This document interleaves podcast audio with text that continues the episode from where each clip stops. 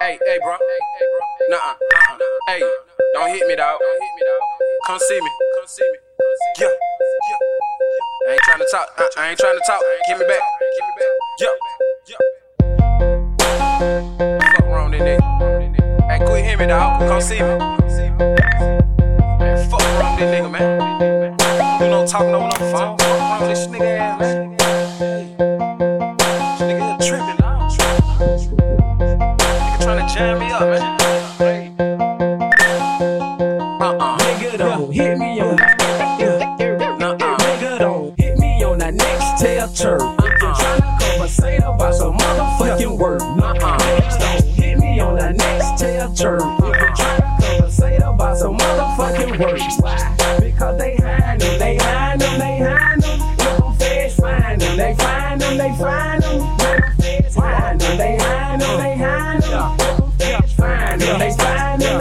them. Nigga don't hit me on the next tail turn. The sprint or the metro by some motherfucking word. Look, I don't give a fuck if you tryna buy some perks. See, the phone conversation ain't need tryna twerk. And don't text message me, hit me on my two-way. Talking about look your money, I'm tryna get a two-way. Oh yeah, what's the ticket going for a four-way? I ain't tryna have them feds running in my doorway. See, I've been doing this shit here for a long time. Niggas been 25 years over phone time. That's a long time to be tryna ride out. Picking up my phone like baby at the hideout. Cause over the app, they ain't tryna talk. Gives a damn about what you tryna spend with your ball. Folks still hustling outside in a van, tryna be out with a motherfucking man. So nigga don't hit me on that next tail turn. If you're tryna conversate about some motherfucking work, no niggas don't hit me on that next tail turn. If you're tryna conversate about some motherfucking work, don't do it.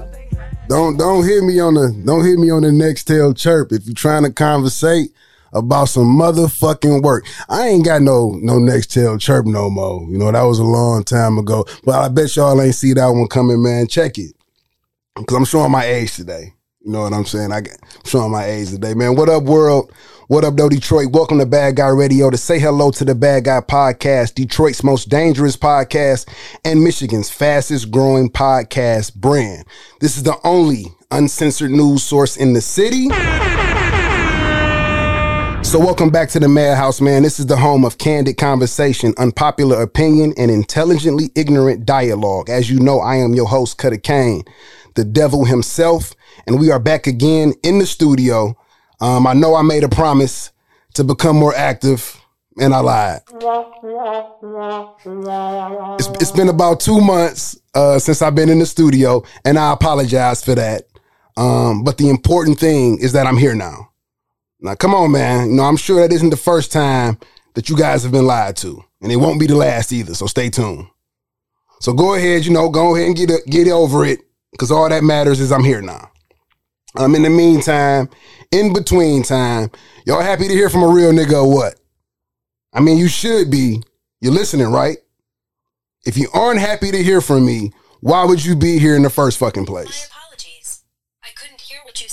Bitch, sorry, I wasn't talking to you. What the fuck is this? Yeah, you know what I'm saying? This bitch Siri all in my motherfucking ear, man. God damn, bitch. Don't hit me on the Siri chart. This bitch all in my conversation. Now, listen. If y'all not happy to hear from me, I'm not sure why you here. But, that, at any rate, that's a rhetorical question. I can never be too sure with you niggas. I'm from a city of weirdos. They do shit like be friends with people they don't like on social media. So listening to me or following me and not liking me wouldn't surprise me at all. And speaking of that, shout out to my baby mamas, because I'm sure you're listening. I'm glad you can join us. Now, even though today's show isn't about giving energy to those who don't like me, we can do that another time, because being honest, I don't pay no mind to who don't like me. I'm doing better than most of you loose Newport smoking ass niggas. You know what I'm saying? This is Street Nigga University 103, and I'm under investigation for fucking y'all bitches. Sheriff's deputies arrest a man who they say has more pussy than he can handle. I'm Kathleen Corsa with that story coming up on Channel 6 Action. Damn right. Now let's stay on topic though, man, because we are back in the madhouse. This is my house. Matter of fact, this is my home, if you will. And this is without a doubt Detroit's most dangerous podcast and Michigan's fastest growing podcast brand. I can't say that enough. I'm 1,008 cities up, 64 countries, but who's counting? I am. Now listen, we all know I'm the best. That won't change. Doesn't matter if I record every 6 days or every 6 months. I'm still better than all you niggas combined. Don't compare me to no nigga recording podcast episodes for free on Anchor. We not the same.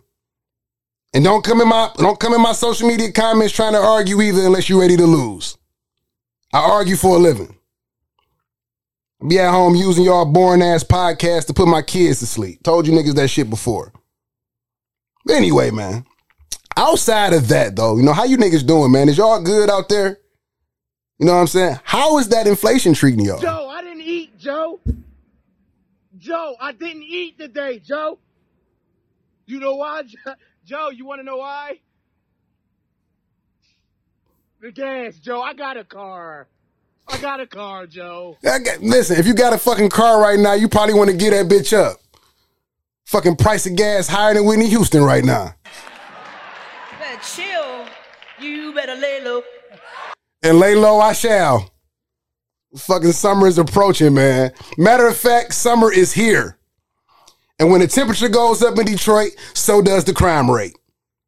My scanner and crime radar, motherfucker, won't stop going off. Bodies dropping left and right around this motherfucker.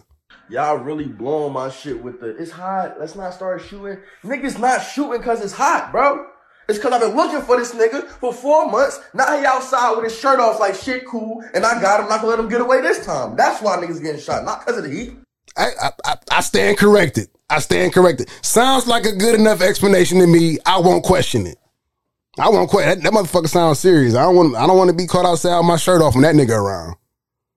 Now listen, as most Detroiters know, Detroit niggas don't really need a reason or a season to get on bullshit. You know, as Detroit's voice, I love my city. You know, I hold y'all in high regard wherever I go, but I also know y'all ain't shit either. And y'all know it too. Detroit niggas start shit at baby showers, kid basketball games, churches, funerals, wedding receptions. It don't matter. What's poppin'? Ho ass nigga, I'll blow this bitch. You talking about hoe? No, I don't. Crime is high. And with the recession setting in and the prices of everyday items at an all-time high, tension is rising in the city even higher than previously. On an economic level, when prices get high, resources get low. The pandemic money has faded, and so has the high-end lifestyle that came with it. The designer clothes and crab bags have disappeared. Niggas went from $10,000 French bulldogs to French fries overnight around this motherfucker. I ain't seen a 360 photo booth for sale in months. Niggas, 2 years ago, niggas was saying 100,000 is the new 10,000. Yeah, them was wild times, wasn't it? Where all that exotic weed at? Where the crypto go? NFTs and shit. You know who need to start an NFT? The funeral home. The way these bodies dropping around this motherfucker, we need to get a Swanson stock option. OH Pi Bitcoin. Motherfucker James H. Cole Chloro Funeral Home 401k. So we need to get around this motherfucker. Motherfucking crypto shit about dead anyway. They got the feds in the hood. The feds need to go get them crypto niggas. Should I call Crime Stoppers on a Forex nigga in a minute? Shit. Niggas, y'all opened up all those boutiques and eyelash salons. Should have opened up a morgue. You would have made some real money. The money is gone. The recession is here. And all these niggas got left is bullets and guns. We not even gonna play like that for no grade. And if you've been paying attention, they ain't scared to use them motherfuckers. The news and crime reports have been on another level lately. I honestly can't keep up with the level of violence occurring day to day in this city. What's most surprising isn't just the level of violence, but the ages of those involved on both sides, whether we're talking about the victims or the perpetrators. Matter of fact, you know, here's a few headlines just from this month alone. Of course, there was the murder of Hutch. Detroit celebrity jeweler, and I use the term celebrity very loosely. You know, that murder drew a lot of attention. However, there were others, including the murder of 11-year-old Saniya Pugh, who was killed during a sleepover at her East Side Detroit home. The alleged shooter in that crime, William Dickerson. He's 21 years old, and he's currently being held without bond. The co-defendant in the killing is also 17. And not to be outdone, Detroit's West Side, I got something for y'all ass too.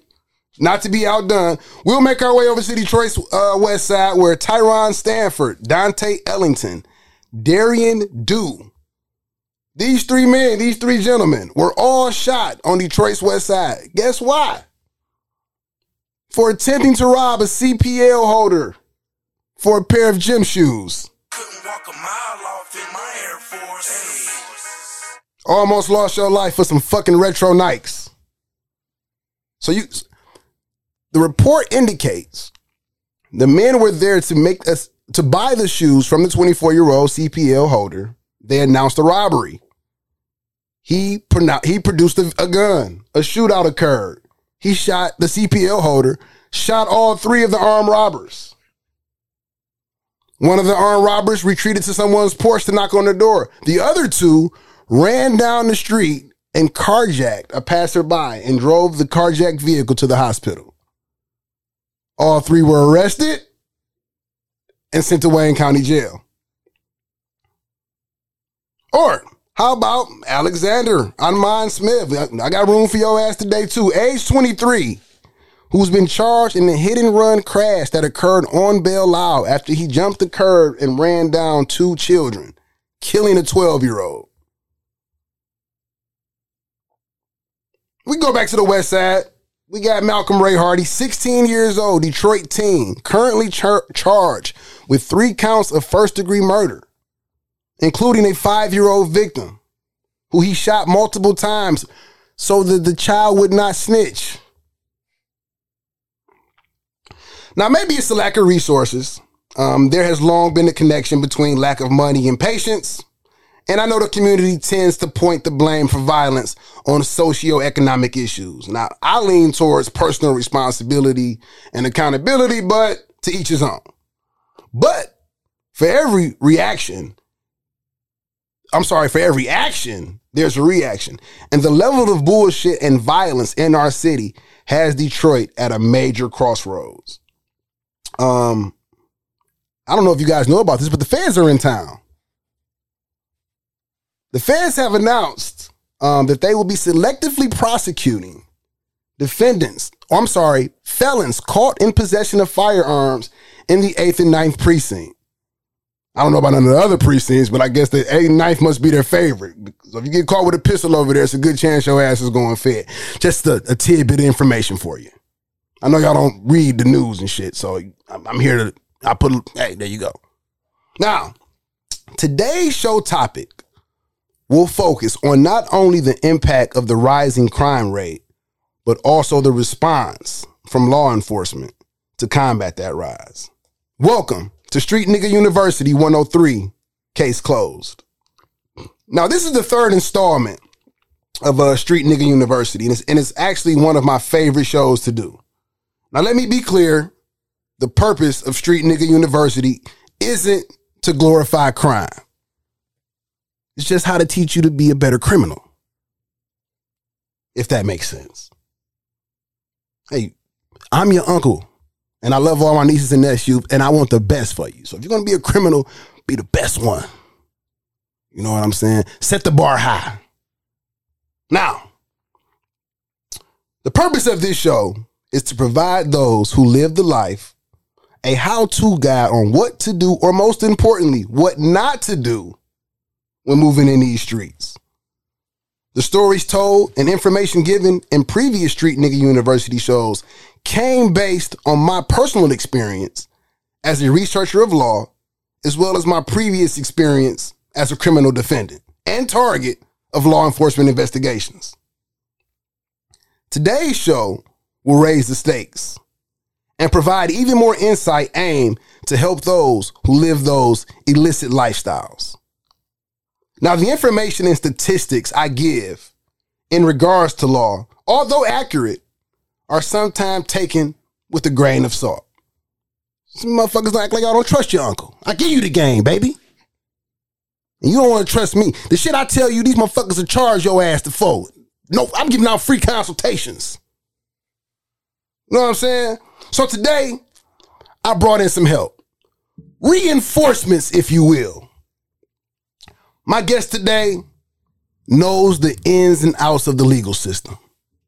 His experience and knowledge in court rules and litigation even surpasses mine.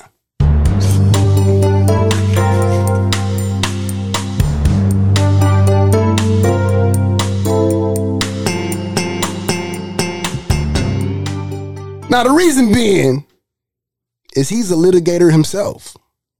So please welcome to the show my personal attorney and the de facto Bad Guy Radio law expert, Paul Talenda. Paul, welcome to the show. Hi, thanks for having me. Listen, glad you can be here. Me too. Glad you can be here. I'm pretty, with the shit going on in this city, I would assume you would be pretty busy, but it's a Saturday, so the course is closed. Yeah, they'll call me tomorrow. Exactly. Or if it was me, like I do, I'd text you tonight, because that's what I might have to do.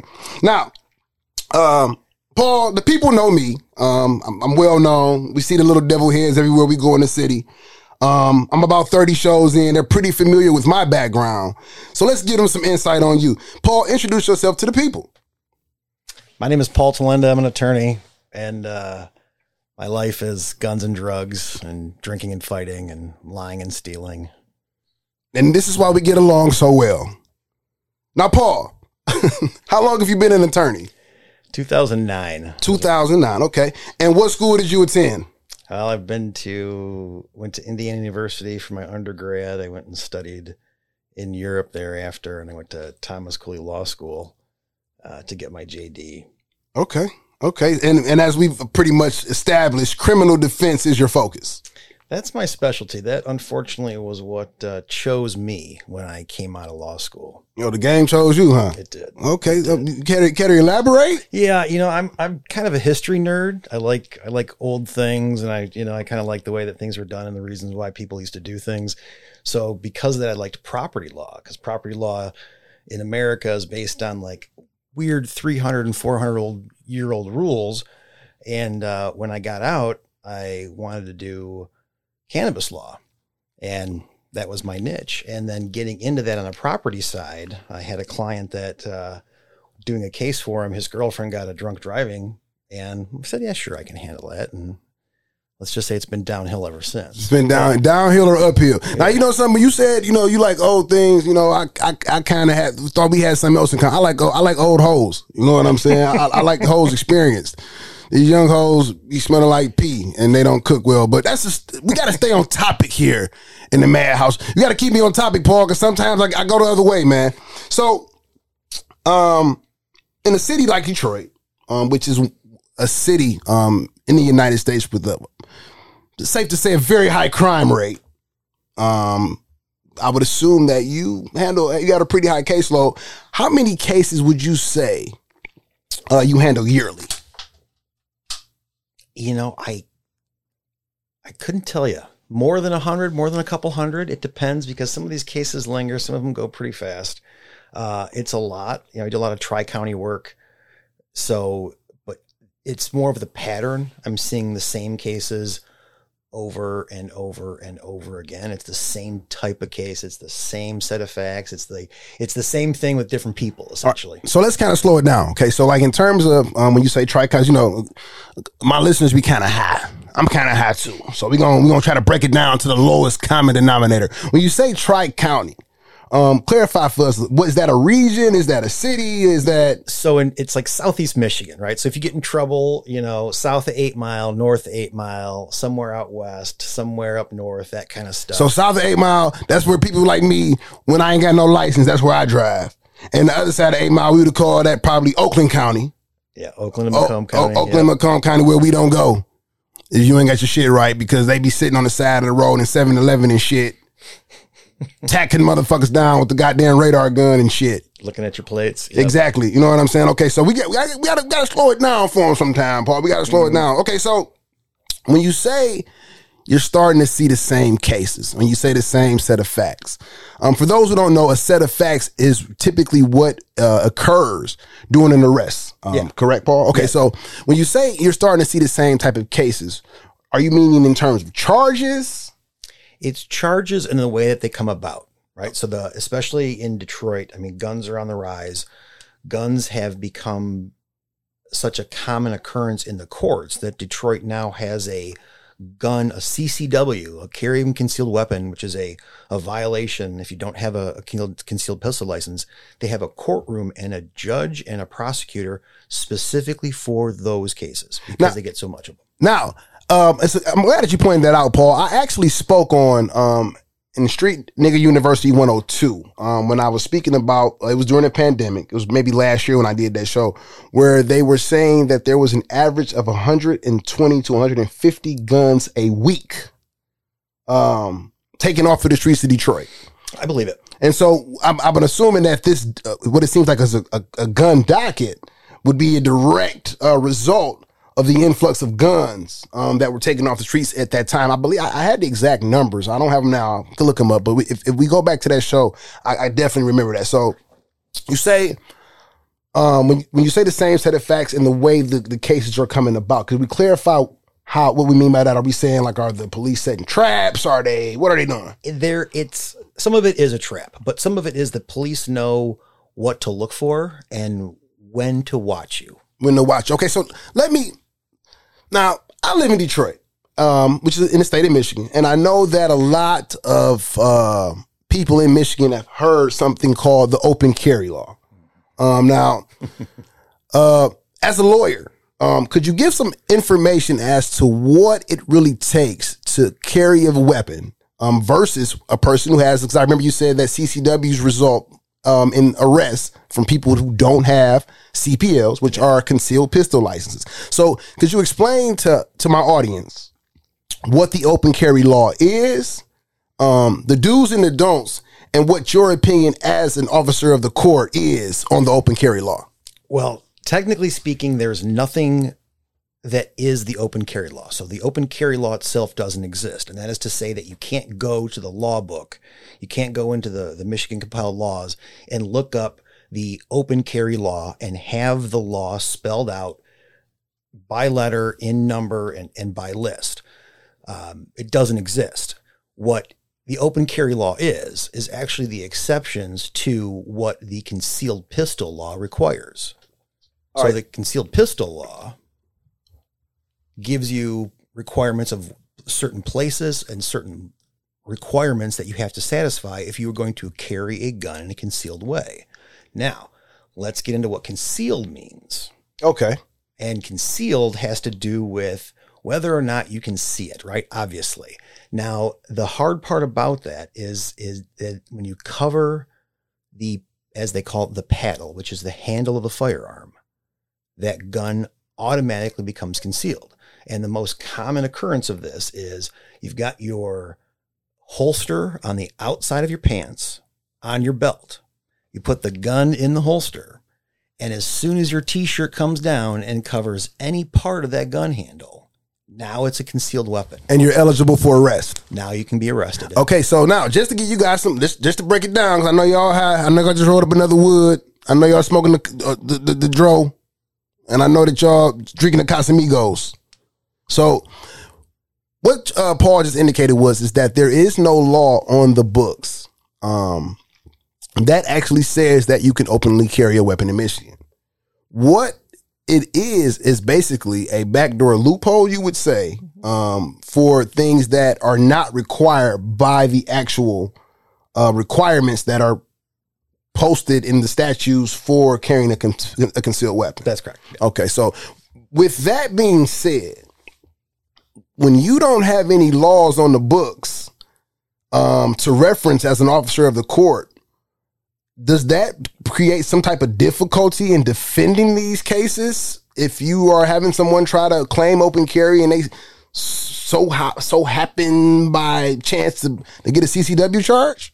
Well, the biggest problem with the open carry part of it is that the cases that are charged are never clear cut. right? They're usually some variation, and it usually is, as I said, the t-shirt came up and down, or the guy's riding a motorcycle and the wind blows and the t-shirt covers the weapon. What about driving in vehicles with these guns? The vehicles are the worst part, and that's the inside of the vehicle and the open carry are essentially the two most common and really at the heart of all CCW cases, because the gun in the vehicle, the requirement of a gun in a vehicle, if you don't have a pistol license, is the gun and the ammunition have to be stored separately. So what that means is you get in the car, you take the clip out, you put the clip in the trunk, you close the trunk, and you can then put the gun without any bullets into it into the glove compartment. Which pretty much renders it worthless. Right. Now it's essentially that you have a brick in your glove compartment. Right. So what I want to clarify, what we want to state from an officer of the court is what he just stated to you, ladies and gentlemen, nieces and nephews, Negroes and Negettes, or whatever the fuck it is you classify yourself as is. We know we multicultural on this show, so don't come and boycott a real nigga. What this man just explained to you is there is no open carry of a loaded weapon in a vehicle. That's just the slow, for you slow niggas out there. That's what he just said. If you're open carrying, which you ain't really doing, because it ain't no law for it. He just said that too. The minute you, as a person with no concealed pistol license, sit your ass down in a vehicle, you are eligible for arrest. That's right. Okay, so what type of charges would come for a person arrested in that situation, like we just said? They got a they got a gun, didn't get to CPL, they're sitting in the car. What type of charge would they be subjected to getting arrested in that situation? It's a 5-year felony. 5-year felony. So when you say a 5-year felony, is that you're gonna need 5 years, or are they gonna get probation?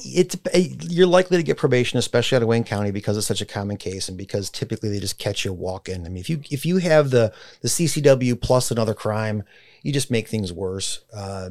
Especially when you have if you have a prior felony. Oh, and we're going to talk about that as well. That's when it starts to get sticky, because it's not just the concealed weapon charge that you can get. You can get the concealed weapon charge. Then all of a sudden you can get a felon in possession charge, which is felon in possession of a firearm, which, depending on if you've had priors before, that's another 5-year offense on top of it. Well, I guess I know something about that now, huh? We're definitely going to get to that in a second. Now, Paul, get sticky.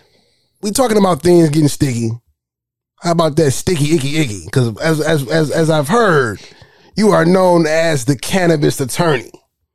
That's my niche. Yeah, that's your niche. So when you say the cannabis attorney, your niche, you are seen as a voice and authority on marijuana law. Yeah, it's been something that I dedicated a lot of my practice to cannabis law, and unfortunately became criminal practice, because back then they were kicking in doors and doing classic raids and forfeiture and big felony cases, and it turned into RICO cases.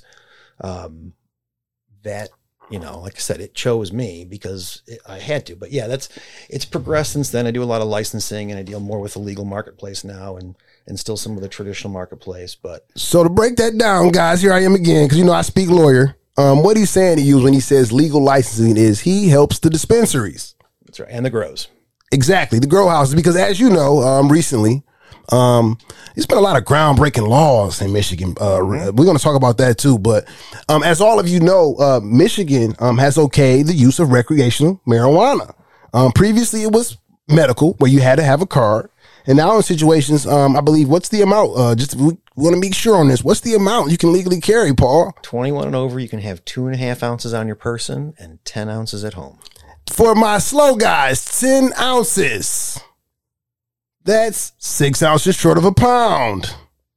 2 ounces more of a half a pound. I know y'all count kind of slow. I got to help you guys. Now, Paul, we got legal guns. We got legal weed. Explain the relationship for me, because I feel like, okay, well, I got me a legal gun.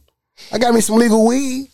I'm going to fire this blunt up with this AR-15 on the back seat, and I'm going to take a ride down Belle Isle. Well, it depends on who pulls you over. Oh. So this goes true for medical marijuana too, is that if it's legal, marijuana is legal under the state law. firearms under certain conditions you are allowed to possess under state law. So if you are not in conflict with either of those, then you can carry about your business. Now you can get in trouble for being impaired while in possession of a firearm, but that's more of a judgment call, and you kind of have to be acting a fool rather than just be, you know, standing there smelling like it. But it creates more problems prior to or with the medical marijuana cardholders when you had to get a CPL and you had a marijuana card. Mm-hmm. So now we were talking about those sticky situations. We were talking about the possession of weapons, yep, and how the penalties can vary depending upon what you have going on. So can you explain some of those situations to us about things or objects or items that you may have while in possession of a firearm that may cause you problems?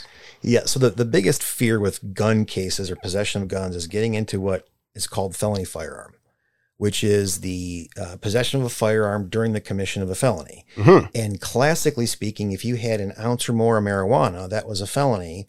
And if you had a gun in the other pocket, that gun was a 2-year mandatory minimum. Now, felony firearm is something that I'm very familiar with. I haven't had that yard, thank fucking God. But I remember speaking previously when we were talking about the felony firearm statutes in Michigan, how they carry mandatory prison time. Felony firearm 1 being punishable by a 2-year sentence. Felony firearm 2 being punishable by up to 60 months, which is 5 years. And then felony firearm 3, which is an automatic 10. So in situations where felony firearm occurs, as you said, is in commission of, the possession of a weapon during the commission of an additional felony. How can that be exacerbated by a person that has a prior criminal record? Because I heard you use the word felon in possession. Felon in possession, yes. Yeah. So if you have the felon in possession is let's call it a modifier, because you are with having a felony on your record, you're not allowed to possess firearms. Mm-hmm. So the fact that you do have that felony on your record and you are in possession of a firearm is another 5-year offense itself, and those can be again stacked as well. And when you say stacks, you mean consecutive sentencing. You can get multiples, and then depending on the terms, yes, they can be consecutive, but consecutive sentencing applies to felony firearms. So let's just say, and I've seen this before, where you get walking down the street and you get a legal arrest and you got a bad gun in your pocket, or you're a felon, you're not supposed to have one. You get the felony, CCW, felon in possession, and the felony firearm. You go to court. You lose a trial, you get the 2 years on the felony firearm, and they give you 2 years on the felon in possession. Now, because of the mandatory minimum and the consecutive sentencing, which means that you have to do the sentencing first and then the other one, you're doing 2 years on the gun, and then you're staying for 2 more years on the felon in possession, so you're doing 4 rather than just 2. Yikes. So I caught something because, I got to listen in here. I'm something like an investigative reporter and a media personality all in one. I heard you say something about it all depends on who catches you. Now, was that in reference to law enforcement agencies? It is. Okay, so in your personal opinion as a professional opinion, not just personal, I give out personal opinions. You giving out professional opinions. When you say who pulls you over, when you say these particular law enforcement agencies, are we talking about particular police departments? Are we talking about the sheriff, the state police? Who typically causes the most problem for a person on the other side of the law when they get pulled over by them? The short answer to that is it's the younger cops, generally speaking, right? I've always gone by, if you get pulled over by an older guy, if you get pulled over by someone with gray hair, it's probably going to be an easier encounter because he's got nothing to prove. He's not a cowboy. He's not new to the job. Right. So it's not so much the agencies as much as the person is what you're saying. It's going to be the cop and the person. Now I'll go back into split it in the agencies and say, okay, well, your chance of getting a hard time out of some podunk small police department somewhere up north is pretty high versus some small police department down here. State police are usually pretty clean, pretty easy. Sheriff's departments are sometimes problematic, but typically clean and easy. But your difference really is going to come between, because we live so close to the water, is the difference between the federal agencies like Border Patrol or Homeland Security and any of the local agencies. Local agencies will find a gun and some weed and say, okay, well, as long as this agrees, get out of here. Federal agencies will pull you over.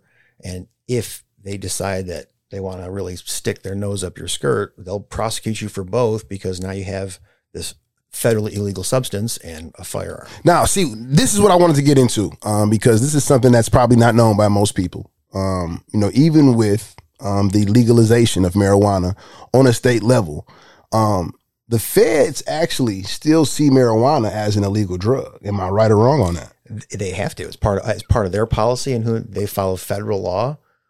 And the way that federal law works is that within 100 miles of an international border, you can have Border Patrol, which is why if you've been up and down the East Side or even the West Side, you'll see Border Patrol on Fort, on the green and white motherfucking cars. Right. And now there have been occasions, especially if you go to the East Side parks there down by the river, those guys will patrol those parks. We call that the foot of the boulevard for all my niggas that be chilling up under the bridge. That'll be smoking weed with your girlfriends and fishing and shit.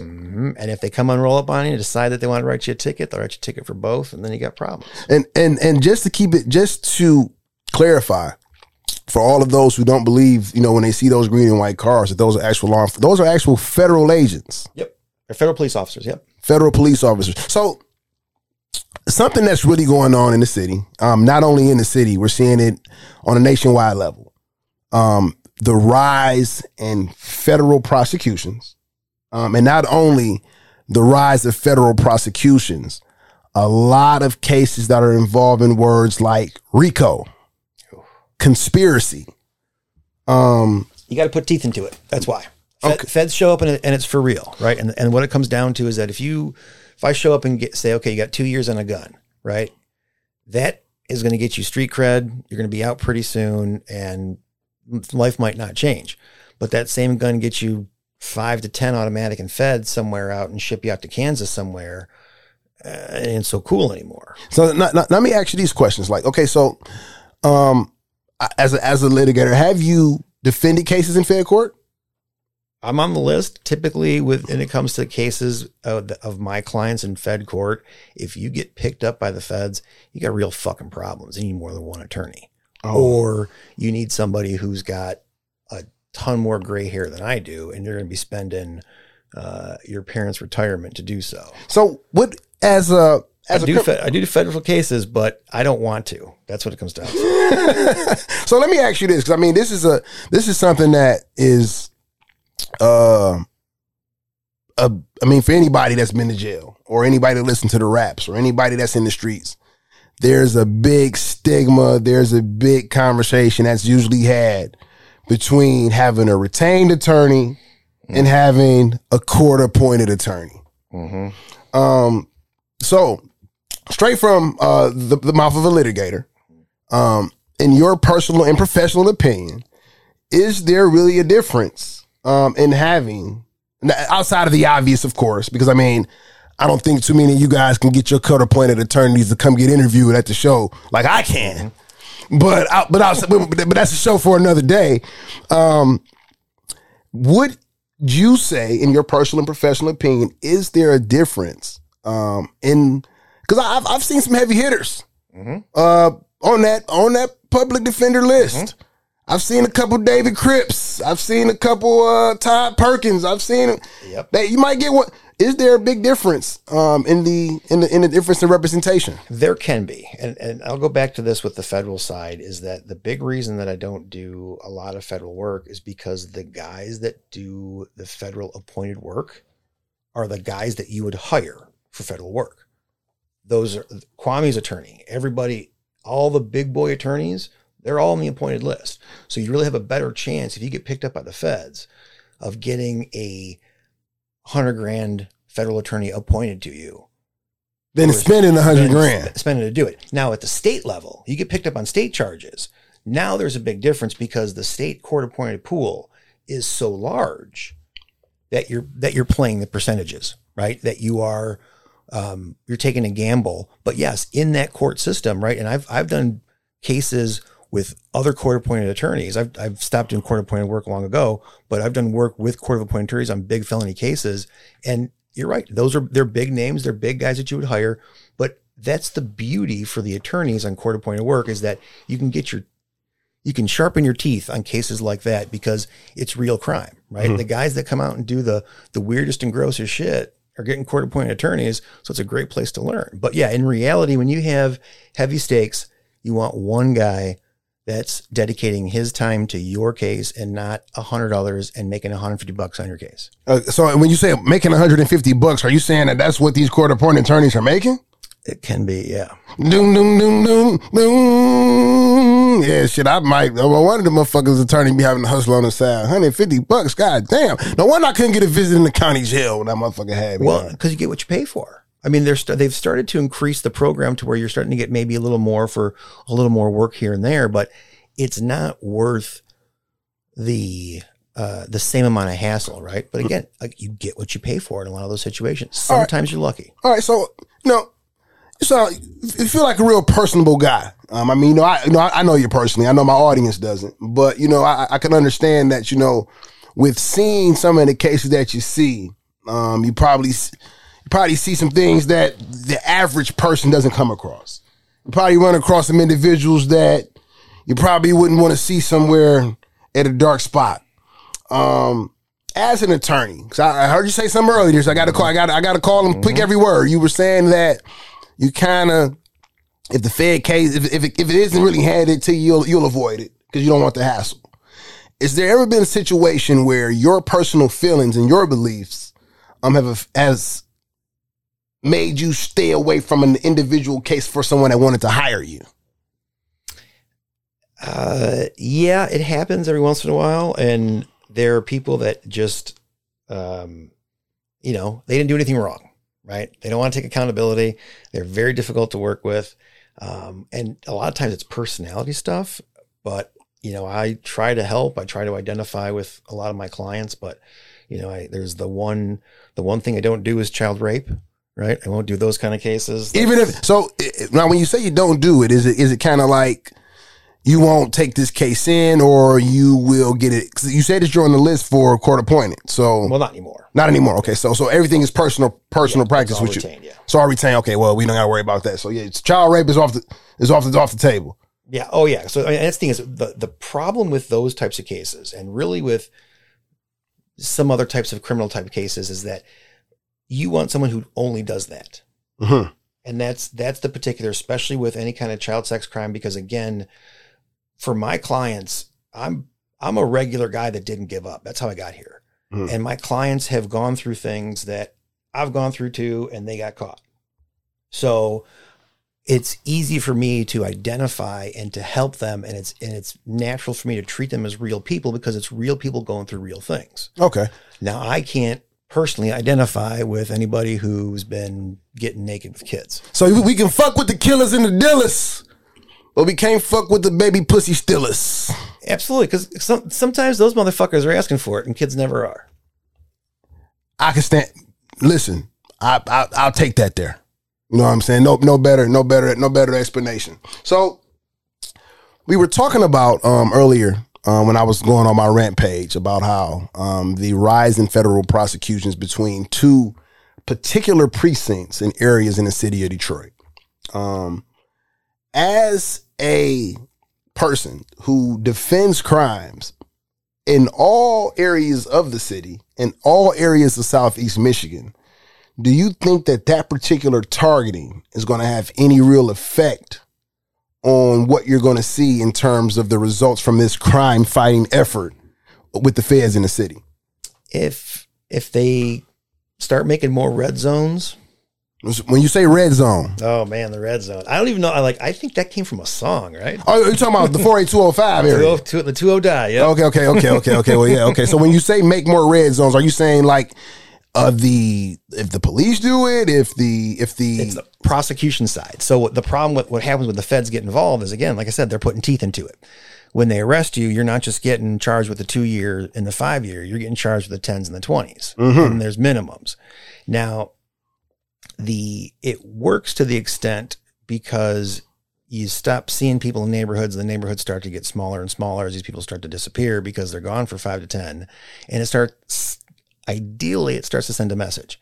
The hard part with the federal cases is that with criminal cases, they will screw you so much harder on the gun side of things and the prior record. So when what you say that is that basically the guns are the, that's what you want to stay away from in terms of illegal possession. If you, cause that, are you saying that makes you a target? It makes you a target. And I tell you what, one of the worst, like, from experience, one of the worst things oftentimes is that if you, that an attorney can hear when it comes to a gun case from Detroit, especially from the 205, is that when you show up to court and they say, oh, we're going to dismiss your case. Mm-hmm. And it's bad. Usually getting your case dismissed is good news. It's bad when they say their case is going to get dismissed because typically they'll point to two big mustached guys in the back and say, because they're taking it and those guys are feds. And then they take your guy into custody, and now they've taken a simple Detroit case and turned it into a federal case. Now, that's the biggest thing that we, you know, I want to spend some time on today, because I know y'all probably seen, you know, recently, Young Thugger has caught himself in some trouble. Him and YSL, Yves Saint Laurent, or whatever the fuck they call that shit. Recently was arrested and charged with crimes involving RICO and furtherance of gang activity. So, Paul, could you explain, for those that do not know, what is RICO? RICO is, let's call it, a very wide-reaching net for organized crime. And when we say organized crime, most guys are going to think about the mob, Goodfellas, and are you the favor for the favor, Fredo? But it's not always Italians when we talk about organized crime. Am I right? Organized crime is if I say, hey, you go steal something, bring it back to me, and I'm going to sell it. All of a sudden, you and I are organized crime. So, and with that being said, when we talk about organized crime or RICO, we kind of hear another word, which is kind of called conspiracy. And from what my understanding is, conspiracy is just anybody more than two people or more that agree to commit a crime or to commit a legal act in an illegal manner. So if you got two guys, me and my brother, me and my cousin, me and my bitch, whoever I got with me that day, and we go and commit or come up with a idea to commit a crime, we could be arrested for conspiracy? Yep.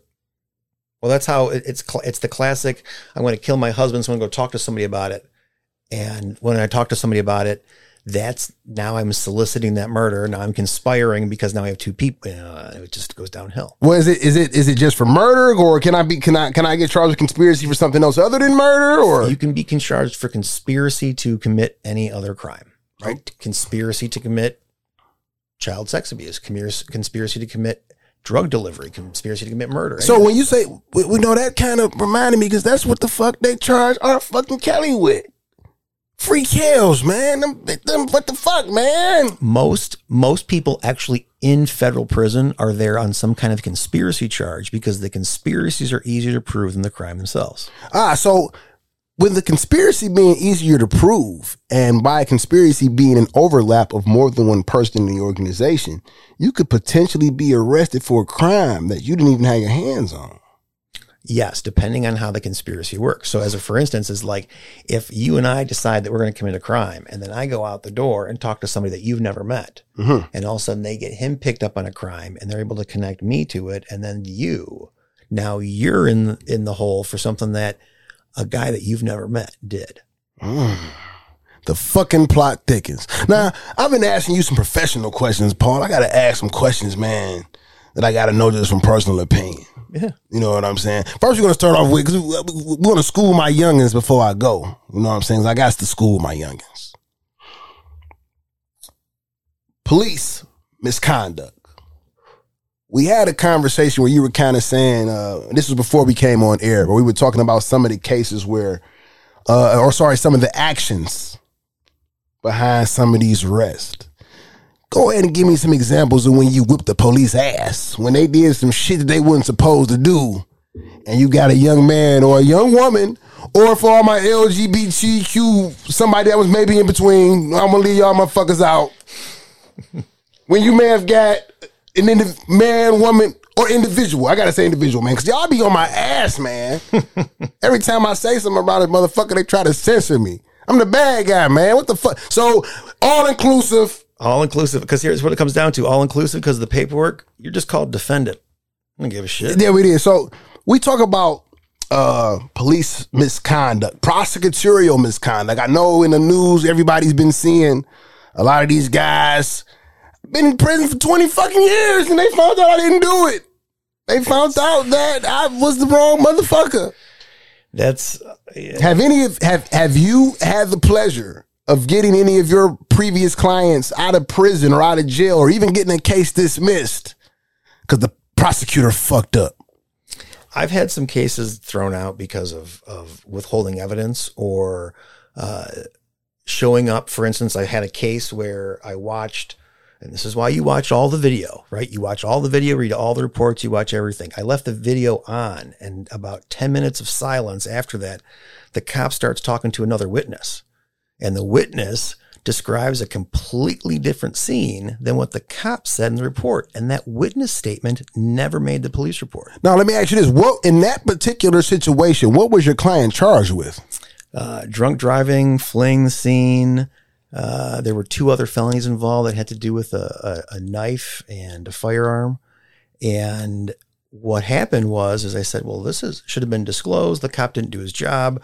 So I filed a motion to suppress all the evidence. Mm-hmm. And rather than admitting to it or owning to it, when I showed up to fight the case and to hear that motion, they just dismissed the case when I showed up without an answer. Ooh, yeah. And you wouldn't have had that if you'd have had motherfucking Reverend Pimp Daddy is your motherfucking lawyer. You got to get a real lawyer to do that type of work and watch them videos. Now listen, since this is about education for all my street niggas and all my niggas in the illicit life, what are some things that, again, men, women, and in between, ladies and gentlemen and lendermen, whatever the fuck y'all, what are some mistakes that people make when being arrested? Well, getting arrested is I want to say it's easy to avoid if you're smart about it, right? Cops at gas stations, they're looking for the bulge in your pants. Not that one, but they're looking for the gun. And they're going to say something like, hey, you got a CPL. Now, that's important because I've beat a handful of cases when the cops say, stop. So let me ask you this. Not in terms of the stop. I'm saying when you actually get arrested.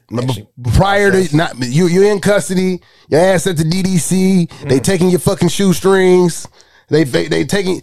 What are some mistakes that we can give to these guys of things not to do when you're in police custody? When you see the cop, shut the fuck up.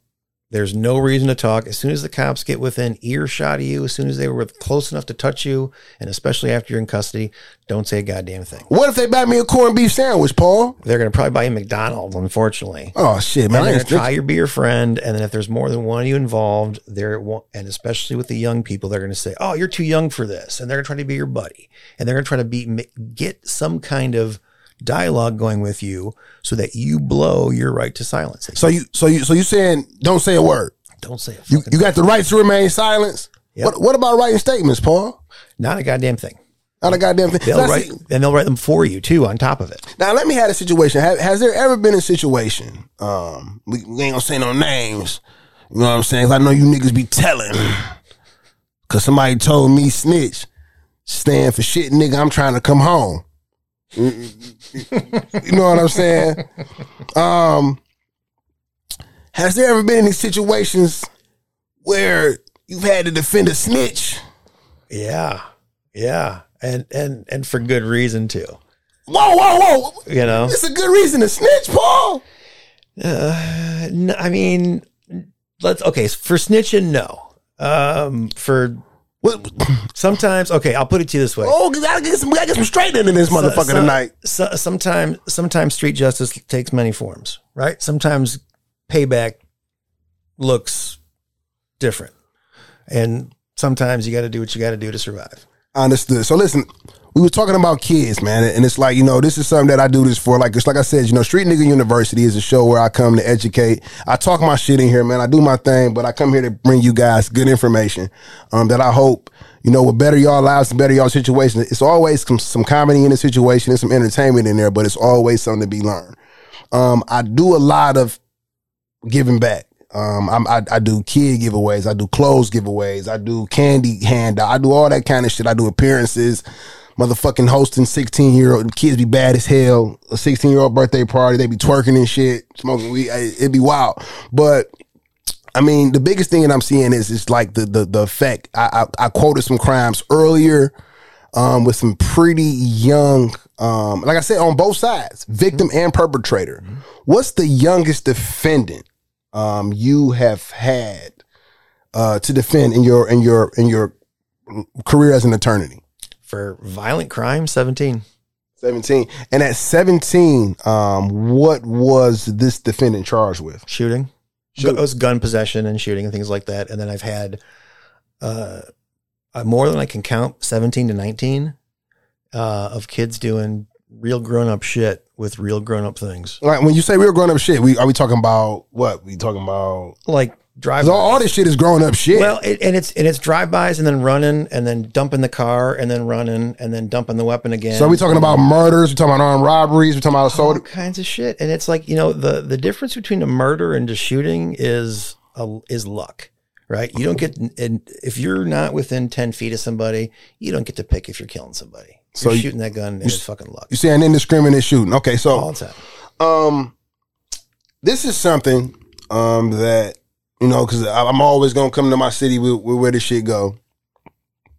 There was a murder of a very, very prominent jeweler in our city, known as, his name was Dan Hutchison, but he's known as Hutch. Owner. Hey, but shit, fuck it. Hit that shit one more time, then. You feel me? What? Hey, okay. There was a murder of a very prominent jeweler in our city, and you know, I can't get into specifics because we don't know the specifics. We don't know what's going on. But you know, the streets talk. There's a lot of things being said. There's been a lot of things said for years in terms of the spending of illegal proceeds in businesses. And this goes beyond Hutch. This goes beyond really any jeweler. Could you explain for those that do not know the currency or known as CTR, the currency transaction reporting law? Yes, it's all cash businesses are subject to it, and ultimately banks are, and they used to be called, I think it was more of an affectionate name, but they used to be called SARs, Suspicious Activity Reports, and it's for a report of essentially any time there's a cash transaction from a single source or a single source in a short amount of time of over $10,000. Okay, so just so we're clear, when you are performing cash transactions over $10,000, there is a requirement to report, you're saying, or to complete a form or whenever a transaction over any amount of $10,000. Okay, so is this something that's just for jewelers, or is this something? I believe it's a retail issue, and I believe that it's a regulatory issue, like with services and the like, and certain professions. They don't have to do it because banks will do it. And typically the bank doing it is where most of this reporting comes from. Okay. So the guy that shows up with like $30,000-$40,000 in cash and doesn't have a business account and doesn't have a prior relationship with the banker to where the banker knows why this guy has all this money, then they'll fill out this report and say, okay, well, on this date, you know, Bill Smith brings in $40,000 in cash. And that will then essentially make its way up to the federal side to where they'll check their books to make sure that you have an excuse for that. Now, let me ask you a question. So let's say, you know, I have a business and I don't fill out that paperwork. You come into my store, you come into my bank and you got $30,000-$40,000 and I just open the account without filling out that aforementioned piece of paper. depending on the other licenses that you have and the other, say, regulations that you are subject to, it could get worse. Not filling out that form, depending on the amount and the frequency and the source, could be problematic, right? Some guy doing it once for a small amount isn't. But so what you're saying is that potentially business owners, or rather, and this is for across the board, rather it's a car broker, rather it's a real estate agent, rather it's a person selling any type of goods that can be tracked on paper, rather it was vehicles. If a person who is performing these types of transactions were not filling out these forms, would they be subject to being in trouble? Yes. Yeah. And that's really where, let's say, most of these forms come from, is somebody saying, hey, holy shit, if I don't do this now, I'm in trouble. Right. So it's the whole, you see it, you got to say something. See something, say something. Right. And it's required. So this is where most guys who get in trouble on tax evasion get ratted out by large purchases, where, so you see a guy who makes $100,000 a year and then all of a sudden goes and buys a car for $140,000 cash and gets reported on it. And the IRS shows up and says, how the fuck did this happen? Oh, okay.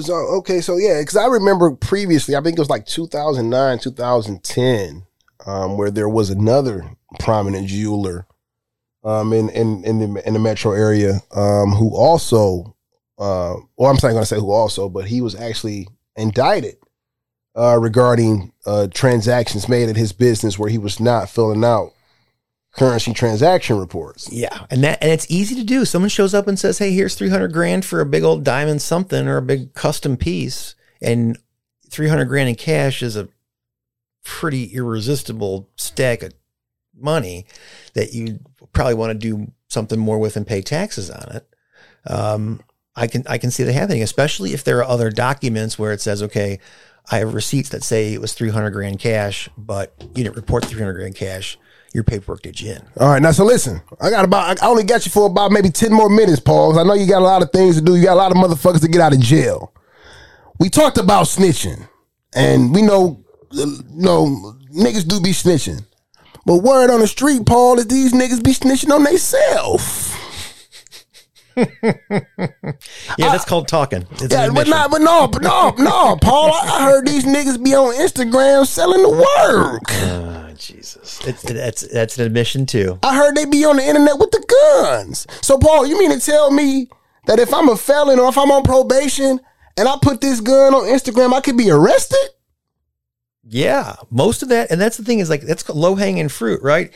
When the internet allowed cops and your probation agent to sit at home and fuck around on Facebook and Instagram and watch the dumb shit you do and find the dumb places you go and have you admit to all that shit and then get you into court and say, you got Facebook, right? Yep. Your account looks like this. Yep. On this date you were here. Yep. So have you had any situations where you've had the clients who've been prosecuted for things they've done on the internet? I've had cases complicated by encounters on Facebook, which is usually one of the first things, like, we'll talk about. If you come to my office and say, hey, I'm in trouble, depending on the encounter, we'll, put you on a little social media freeze and go scrub things so that things can't come back to bite you. So the first thing you do is you do a little damage control when they get to your office. Oh, for sure. Because the one thing that I don't want to do, and I've been bitten by this on more than one occasion, is that the client says, oh, it's cool. And then all of a sudden goes back on Instagram and talks about good deals on this. And, hey, I'm going to blow this guy up and all these kind of things. It's like, dude, we just had this conversation. And then I show up in 2 weeks and the prosecutor has that printed out waiting for me. And so so what you're saying is you have actively seen cases won or lost based on things put on the internet. Absolutely. And cases get generated from shit put on the internet. Like, we see it all the time where, like, who just had the probation violation, the parole violation, because he had guns in his Facebook Live. And then all of a sudden, his PO shows up, or the cop shows up, and just like, dude, we saw you with the gun. Like, what do you might as well just walk yourself to jail. I remember shout out. And this is why I'm going to tell this story. And then I'm going to give you guys some good news. And I'm going to have Paul give you guys some good news as well, because I can't tear you motherfuckers down without building you up. So recently, in Michigan, because like I said, Michigan has been ground zero. Big Gretch is doing her thing. She's definitely earning the buffs. She's earning the buffs. Big Gretch has been doing a lot of things in the neighborhood and in the city and in the state. No, she doing so much shit, the motherfuckers tried to kidnap her. You know you doing some shit right when a motherfucker tried to kidnap you. We had a conversation regarding new and groundbreaking laws, expungement. Oh, yeah. Could you explain to my audience what the expungement law is and how it works? If you have a felony conviction or a misdemeanor conviction, depending on the type of conviction and the amount of time that's passed, you can have those convictions removed from your record. There's no limit to the number of misdemeanors. So if you got a bunch of bullshit driving on suspendeds or anything with misdemeanors and they can't shit, 3 years or 5 years must have passed depending on the nature of the offense. If you have a felony, it's 5 years. You can have up to three felonies removed. So you can have three individual felonies removed. And if you have what they call one bad night, right? So let's say you go out and get a whole stack of charges all in one night. The courts will now treat that as one offense. So let's say you go out one night and you get your all these stacked charges because you have like a bag of this and a bag of that and a firearm and a knife and you got, you know. And I slapped my hoe because the bitch was tripping. My baby mama's on some bullshit. Yeah, right. You bitch didn't buy me nothing for Father's Day. Yeah, they fucking catch you with Kennedy's hat or some kind of bullshit. I know. Yeah, go ahead. So they'll treat that as one offense and we can get that whole offense taken off. So it really comes down to is that let's just say if it's been 5 years since you've been to court, mm-hmm. or 5 years since you've been to probation. We call that adjudication. Yeah, or date of conviction. Okay. Yeah, give me a call. I know, so give him a call. So listen, Paul, where can they find you? You know, the easiest way I got website, email, call me, text me. No. Paul, you got to give him the phone because I'm going to tell you why. I'm going to tell you why you guys want Paul's phone number. I answer. Sometimes, motherfucker, I be texting you sometime and you don't be fucking responding. But I know I be drunk some nights to text you. I blame the kids. Listen, I text Paul sometimes when some shit just randomly go across my. But let me tell y'all why you want Paul's phone number. You know what I'm saying? Because charity starts at home. I am 35 years old. Today is June the 18th.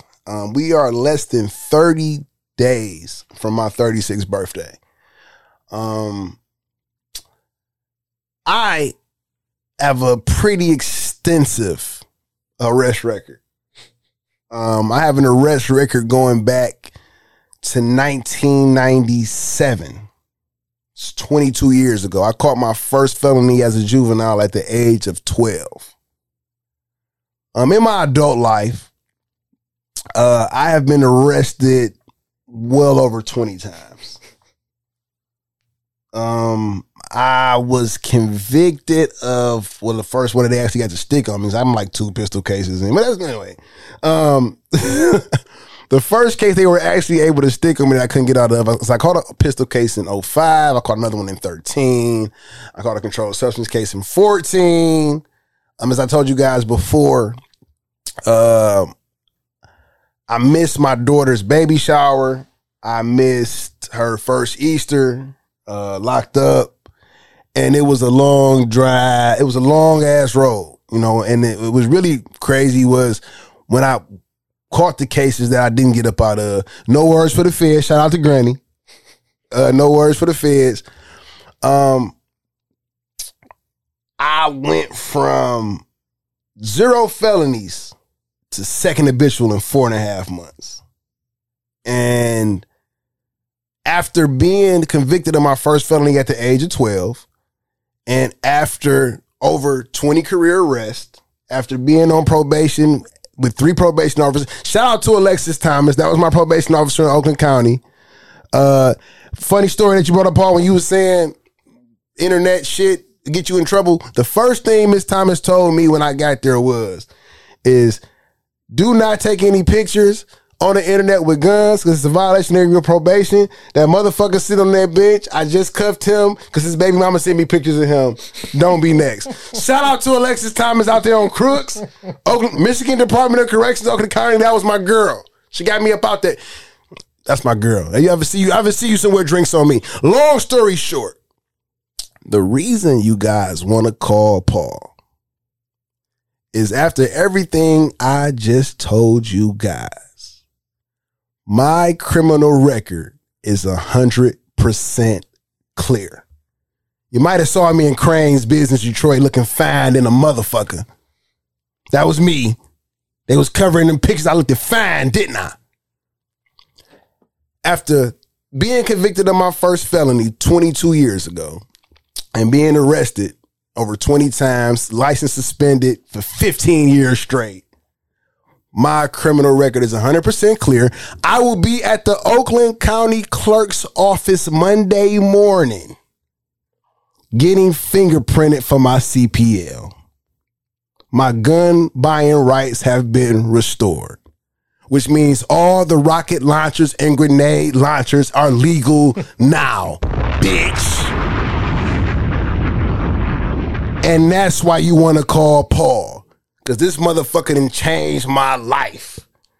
I was fucking around with hood rat broke bitches. Now I'm on yachts and shit, getting passports, flying around this motherfucker. We go around this bitch on boats. We playing motherfucking Frank Sinatra, bitch. Paul, tell them where they can find you. Hit them with them phone numbers. Hit them with them addresses. Hit them with them whatever they got to do to get the man with the plan that's going to get them back in the game. Call me, 313-731-6160, or you can text me at that same number. Text him at that same number, and if you don't respond, get with the bad guy, and I'm going to plug y'all in. Listen, man. It's been a while since I got a chance to talk to y'all. I got a chance to fuck with y'all. It's been good. It's been great. You know what I'm saying?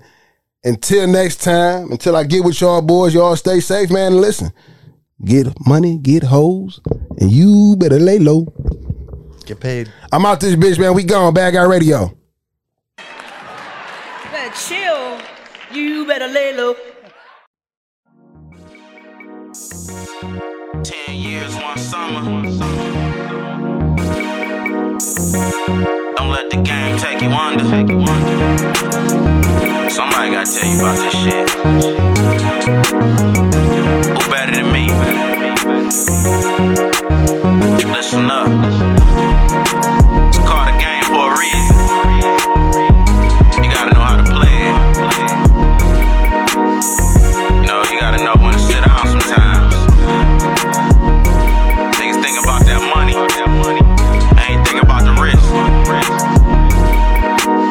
Listen to your gut, man. You gotta know when to hold them, fold them, and walk away. Listen to your gut when it tell you not today. This for my niggas that chose the narcotics way. I pray after each sale you make it home safe. They give big boy money, some niggas can't wait. They jumping shit that ain't for them, being what they ain't. You ain't thinking about the risk, you thinking about bank. You ain't thinking about your life, you thinking about skanks. You wanna hit the bar sipping on champagne, letting niggas know you got cocaine and whole things. You in love with the fame and the lifestyle. Like the feds ain't real, you better pipe down. Shit, I was like that as a youngin', who am I to judge? But the goal is get money and not the judge. They indicted my mans and cuz didn't budge. Just the shit we go through for a street buzz. Don't let the game take you under. Don't let the game take you under. Don't let the game take you under. 10 years and work ball in one summer. 10 years just to ball one summer. 10 years just to ball one summer. 10 years just to ball one summer. I pray the game never take me under. You a drug dealer, now a big dope runner. All winter you been plotting on the whole summer. Like I'ma drop this whip, fuck that bitch. Cop this, watching this chain and flip more bricks. Talking like your phone can't get tapped. Moving sloppy like they can't sin, watch your whole trap. Is you getting followed or you just tripping? Your gut told you yes, but you still went against it. Shit, you gotta ball this summer for the bitches. In the press a whole bunch of lame ass niggas. So you keep pumping, ain't shit gon' change. What I was all until them fucking alphabets came. Now you fighting for your life, shit looking trite. Feeling like you got gutted with a butcher knife. Thinking shit wasn't worth getting took under. Doing 10 years just to ball one summer. Don't let the game take you under. Don't let the game take you under. Don't let the game take you under. Stevie Wonder. 10 years